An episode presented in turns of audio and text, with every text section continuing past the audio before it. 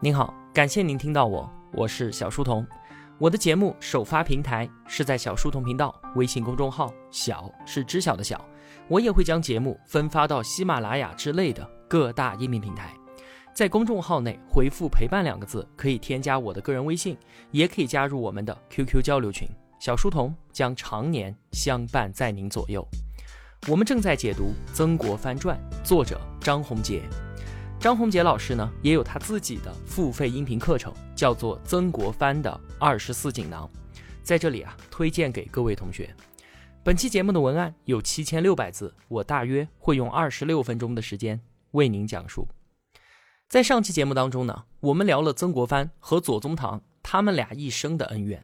今天呢，我想来说一说晚清历史上的另一位非常重要的人物李鸿章。李鸿章作为曾国藩的学生、湘军名将，在平定太平天国的时候战功卓著，随后呢又平定捻军，列位国之重臣，曾国藩的衣钵传人。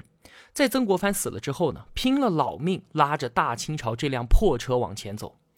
有人说啊，如果李鸿章死在甲午战争之前，那他就无愧于中兴名臣，能够和他的老师一同被摆在成功学的书架上面。可是啊，在他的晚年，任他鞠躬尽瘁，却回天无力。甲午战败，签订马关条约，紧接着又与八国联军签订辛丑条约，丧权辱国，留下了千古骂名。今天呢，我们就来聊一聊李鸿章的一生，他是如何从湘军众多名将当中脱颖而出。成为曾国藩的接班人，也说说这位老人家他晚年那些令人扼腕叹息的悲壮与无奈。李鸿章比曾国藩小十二岁，整整一轮。一八二三年出生，二十四岁的时候呢就高中进士，和当年的曾国藩一样进入到翰林院。青年时的李鸿章啊，那真是一表人才，一米八的大高个，眉宇间精明外露。一看啊，就是一个精力充沛、处事果决的人。他这个人呢，从来都不掩饰自己的功名心。他说啊，自己的人生志向就是要在一座有七间房，而且四面都是玻璃的大厅当中办公。那这样的条件，毫无疑问，肯定是要封疆开府的人才能够享有的。如果说呢，曾国藩的人生动力来源于成圣，那李鸿章的生命动力就只是成功。功名心切，让他没有办法静下心来像曾国藩那样在翰林院通过考试来迅速升官。所以呢，在一八五三年太平军攻入安徽的时候，他就以翰林身份直接回家办团练去了。他希望能够以军功得到升迁。虽然啊，他与曾国藩几乎同时开始办理团练，但是他浪战数年。不仅没有取得什么成绩，而且到一八五八年的时候，自家的祖宅被太平军焚毁一空，自己的老婆和幼子也都命丧于此。当时的李鸿章啊，真是犹如丧家之犬，投奔到了曾国藩的大营。那来到曾国藩的幕府呢，他发现啊，这里非常的特殊，特殊之处就在于，这不仅仅是曾国藩的参谋总部，更像是一座黄埔军校，而曾国藩他自己就是校长。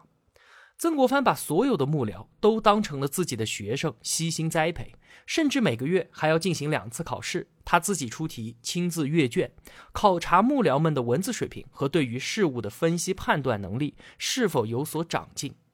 这可是曾国藩的人才大忌啊！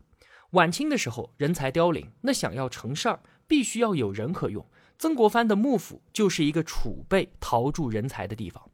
那李鸿章来到这里，让曾国藩也非常的高兴，因为在他看来，李鸿章确实是一个综合性的人才，既能够办事儿，又是一个文案高手，妙笔生花。所以一开始呢，他把李鸿章留在自己身边做参谋，以及起草奏折这一些文案工作。对于李鸿章这块美玉啊，曾国藩真的是细心雕琢。李鸿章爱睡懒觉，曾国藩就和众幕僚天天都等着他一起吃早饭，让他养成了每日早起的习惯。李鸿章爱吹牛，以口才自雄，曾国藩就让幕府当中像是左宗棠、李元度这些雄辩之士，故意和他争口舌长短，挫他的傲气。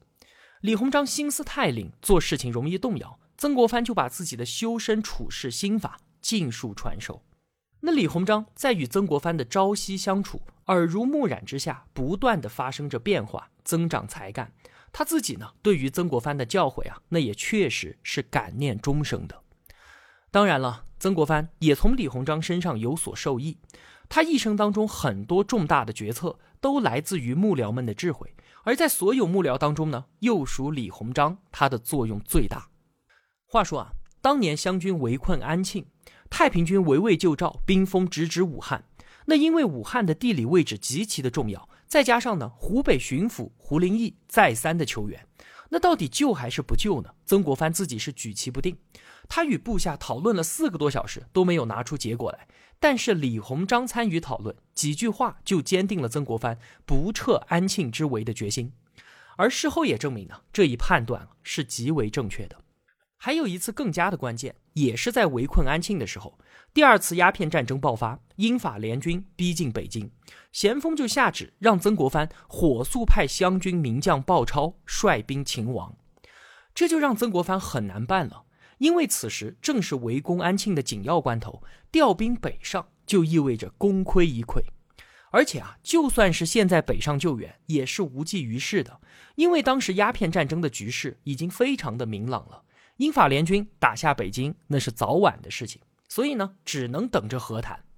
但是啊，秦王这种事情关乎到人臣大节，哪里有讨价还价的余地呢？所以曾国藩进退两难。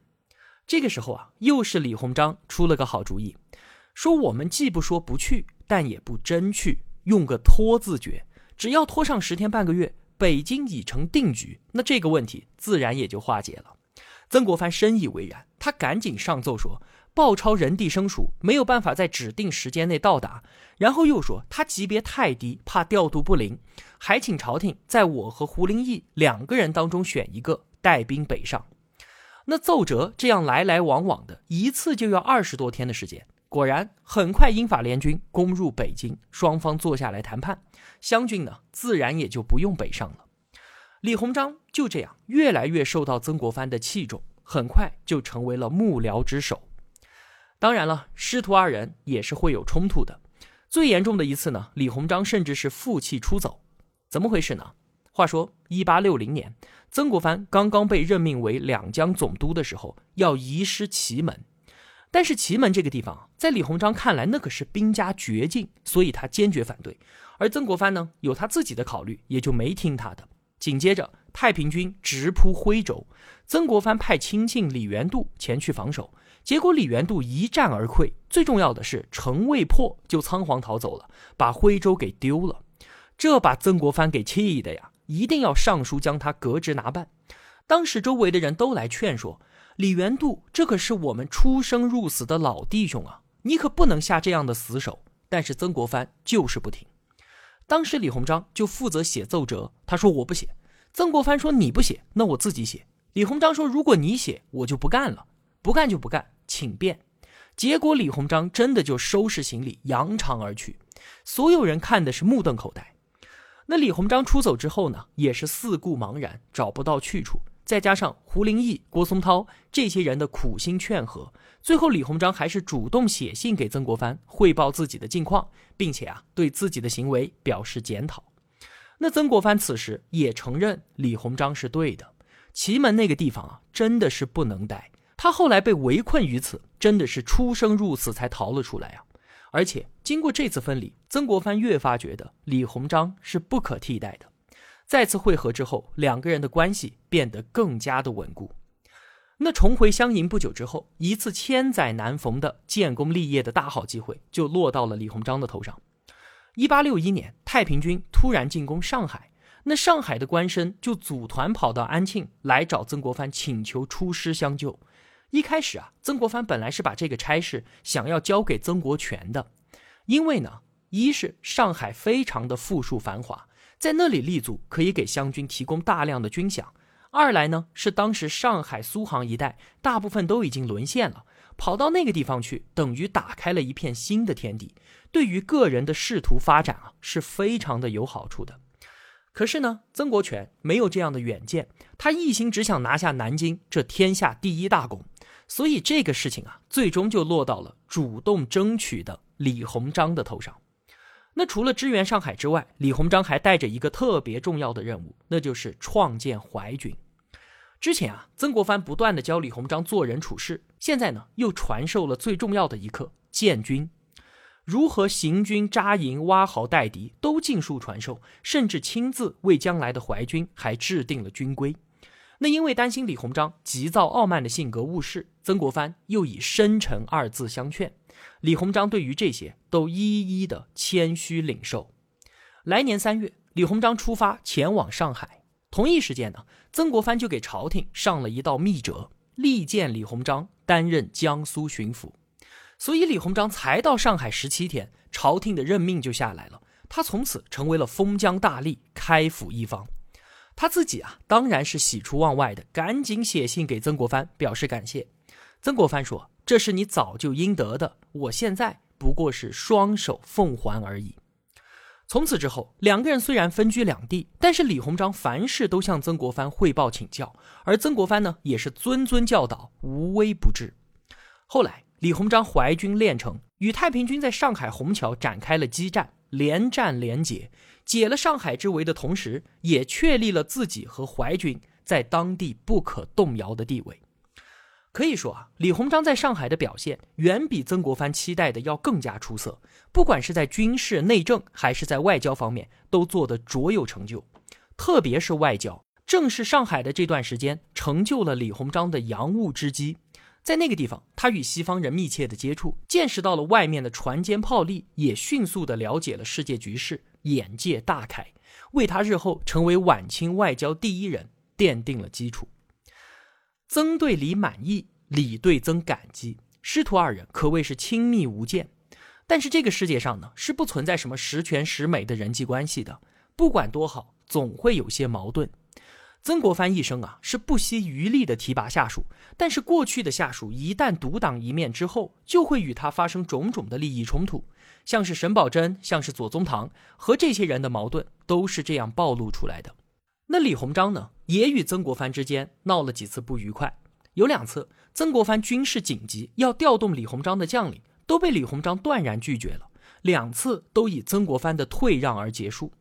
你看，老师不得不在学生面前退让，这算不算是忘恩负义呢？不过啊，与左宗棠、沈葆桢不同的是，李鸿章虽然意见坚决，但是嘴上是很软的。对于曾国藩，从来都是以老师相称，反复的摆困难讲形势，低声下气，嘴上呢经常都挂着武师海量圣德，怎么会和我一般见识呢？曾国藩戴着高帽子，当然不好，真的怪罪李鸿章。可见啊，他的情商高出左宗棠之类百倍。最能体现李鸿章感恩的一件事啊，是他不夺南京之功。之前我们说，曾国荃围困南京坚城三年未果。当时啊，各地的战事都已经平息了，只剩南京。那朝廷看着是着急上火的，就命令李鸿章也来围困南京。李鸿章当然明白曾氏兄弟想要独占这天下第一大功的心态，所以呢，对于朝廷是一拖再拖。一会儿说我的部队需要休整，一会儿说我生病了，我要回家休养，反正就是找各种借口拖着不去。最终，曾国荃如愿以偿，独立攻克南京。曾国藩呢，对这个恩情也是记在心上的。在之前的节目当中，我们说南京攻克之后，曾氏兄弟看似达到了声望的顶点，实际上呢，已经步入到了一个危险的境地。因为这个时候的湘军已经替代太平天国，成为了大清王朝最大的威胁。曾国藩做出了一个非常明智的决定：大规模裁撤湘军。那没了湘军以后，天下有变，要怎么应对呢？曾国藩有他自己的计划，那就是裁湘留淮，把军队的重心转给李鸿章。曾国藩是一个非常有长远战略眼光的人，裁湘留淮这个计划在四年之前，也就是命李鸿章组建淮军的时候就已经确定下来了。他做出这样一个重大决定，也就意味着把李鸿章当成了自己事业的接班人。那湘军名将如云，为什么偏偏要是这个李鸿章呢？首先，李鸿章的才能在担任江苏巡抚的时候就已经展现无疑，而且在一些重大问题的处理意见上，两个人有高度的共鸣，这是李鸿章的才。其次呢，李鸿章的德那也是靠得住的。曾国藩出任两江总督之后，同时提拔了三个人：左宗棠任浙江巡抚，沈葆桢任江西巡抚，而李鸿章江苏巡抚。这三个人的任命啊，都是曾国藩一手操办的破格提拔，对于三个人都是给予厚望的。但是沈葆桢和左宗棠在与他的权力重叠之后，迅速发生冲突，直至彻底决裂。唯独李鸿章，虽然也有冲突，但是他们两个人相互合作体谅的时候更多，也从来没有撕破过脸。这就是曾国藩交班给李鸿章的一个重要原因。那再加上自己的弟弟曾国荃性格太冲动，见识不高，而像是鲍超、彭玉麟等等这些人都非全才，所以呢，相比之下，比自己小十二岁、年富力强的李鸿章是最合适的人选。当然了。对于李鸿章的缺点啊，曾国藩也是看得非常的清楚。在曾国藩看来，李鸿章最大的问题在于他是一个行动者，而非思辨者。虽然也出身翰林，但是他没有办法像曾国藩那样成为儒学大家，不能洗净自己身上的粗野之气。虽然曾国藩和周围的朋友一再相劝，但是李鸿章的傲慢和急躁还是伴随了他终生。所以啊，曾国藩说，李鸿章只能办事。而不能传道，他始终没有参透世间的根本大道。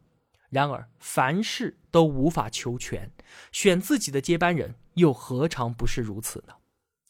后来啊，平定太平天国之后，原本是配角的捻军异军突起，太平军残部也加入其中，捻军迅速壮大。于是呢，朝廷又派曾国藩督军北上剿捻，让李鸿章接替两江总督。这个时候啊，湘军已经裁撤，只能依靠淮军了。但是淮军是基于李鸿章个人的恩义建立起来的，所以那些将领也只效忠于李鸿章。于是曾国藩就写信试探他，问问自己能否调动得了你手中的淮军。而巧合的是啊，就在曾国藩写信的同一天，李鸿章也写了一封信给曾国藩，内容呢几乎就是对于曾国藩来信的回答。可见啊，师徒二人真的是心有灵犀，也可见李鸿章敏锐通透，对于曾国藩的心理十分的清楚。李鸿章在信里就说，要将淮军最精锐的三支部队全部交给老师调遣，并且让自己的亲弟弟李鹤章随军前往，在老师鞍前马后，方便联络淮军各将领。那曾国藩对于这样的表态，自然是非常的满意。捻军他以骑兵为主，来去如风，善于打游击战。淮军即使能在正面刚赢，也没有办法遏制他的流动和壮大。对此呢，曾国藩制定了河防战略，也就是修建工事，不断的压缩敌人的活动范围，最后把敌人驱逐到一个角落之中，加以歼灭。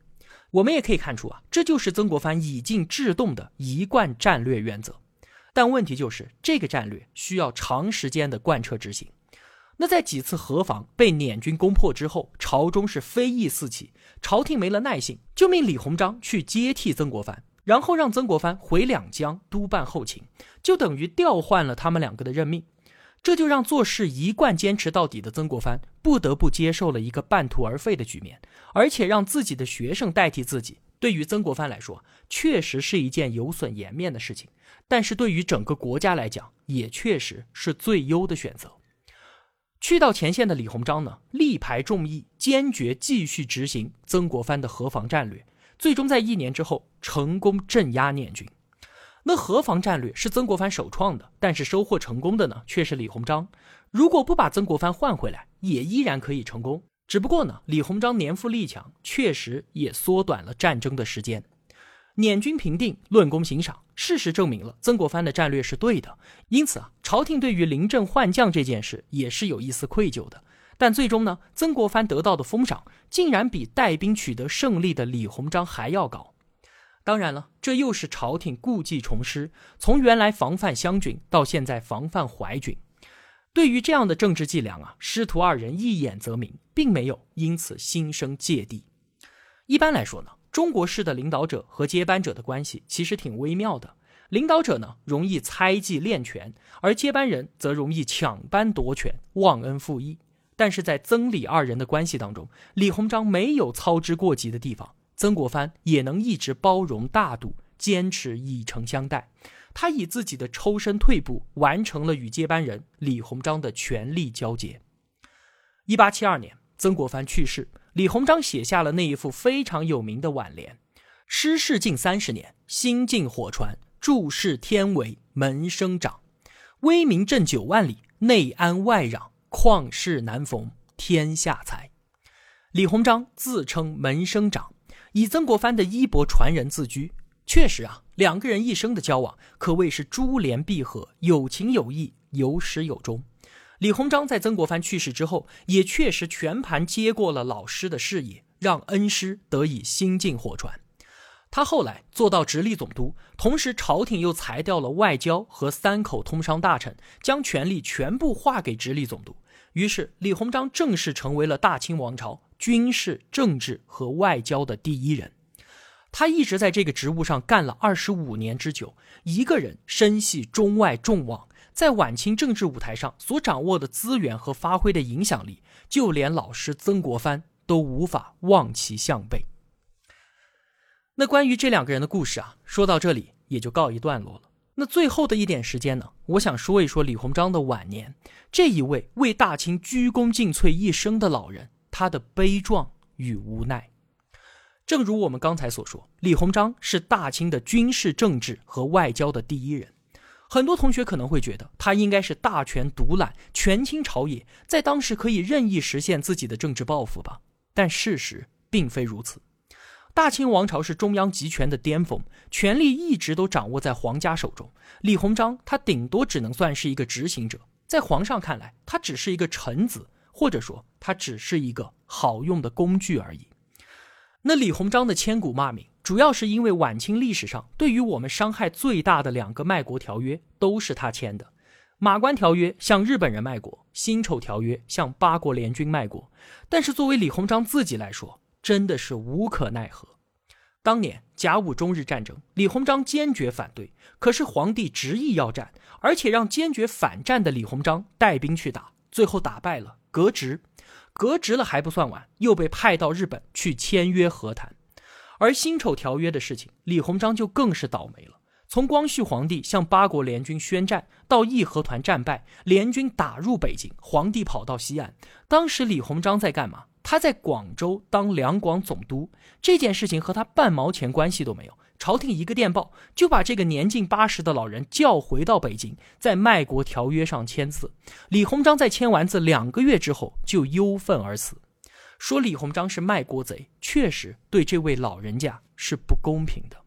正如前面所说，当时的李鸿章并非决策者，而只不过是一个执行者。他所能做的事情，就是在当时那个怎么做都是错的大时代之下，付出自己最大的努力，尽可能把手上的事情做得哪怕好上一点点，也就仅此而已了。就说当时去日本谈判签约的时候，他在路上遇刺，子弹直接打穿了他的颧骨，留在了左眼下方，差一点就把他给打瞎了。李鸿章拒绝取出子弹，带着一脸的血去和日本人谈判。对方真的也就因此在之前争议不下的条款上做出了让步。据说啊，他在签字的时候是老泪纵横。也正因为马关条约的强烈刺激，李鸿章发誓终生不踏上日本。两年之后，他出使欧美各国回来，路过横滨，不肯登岸。当时需要换船，就要用小船来摆渡。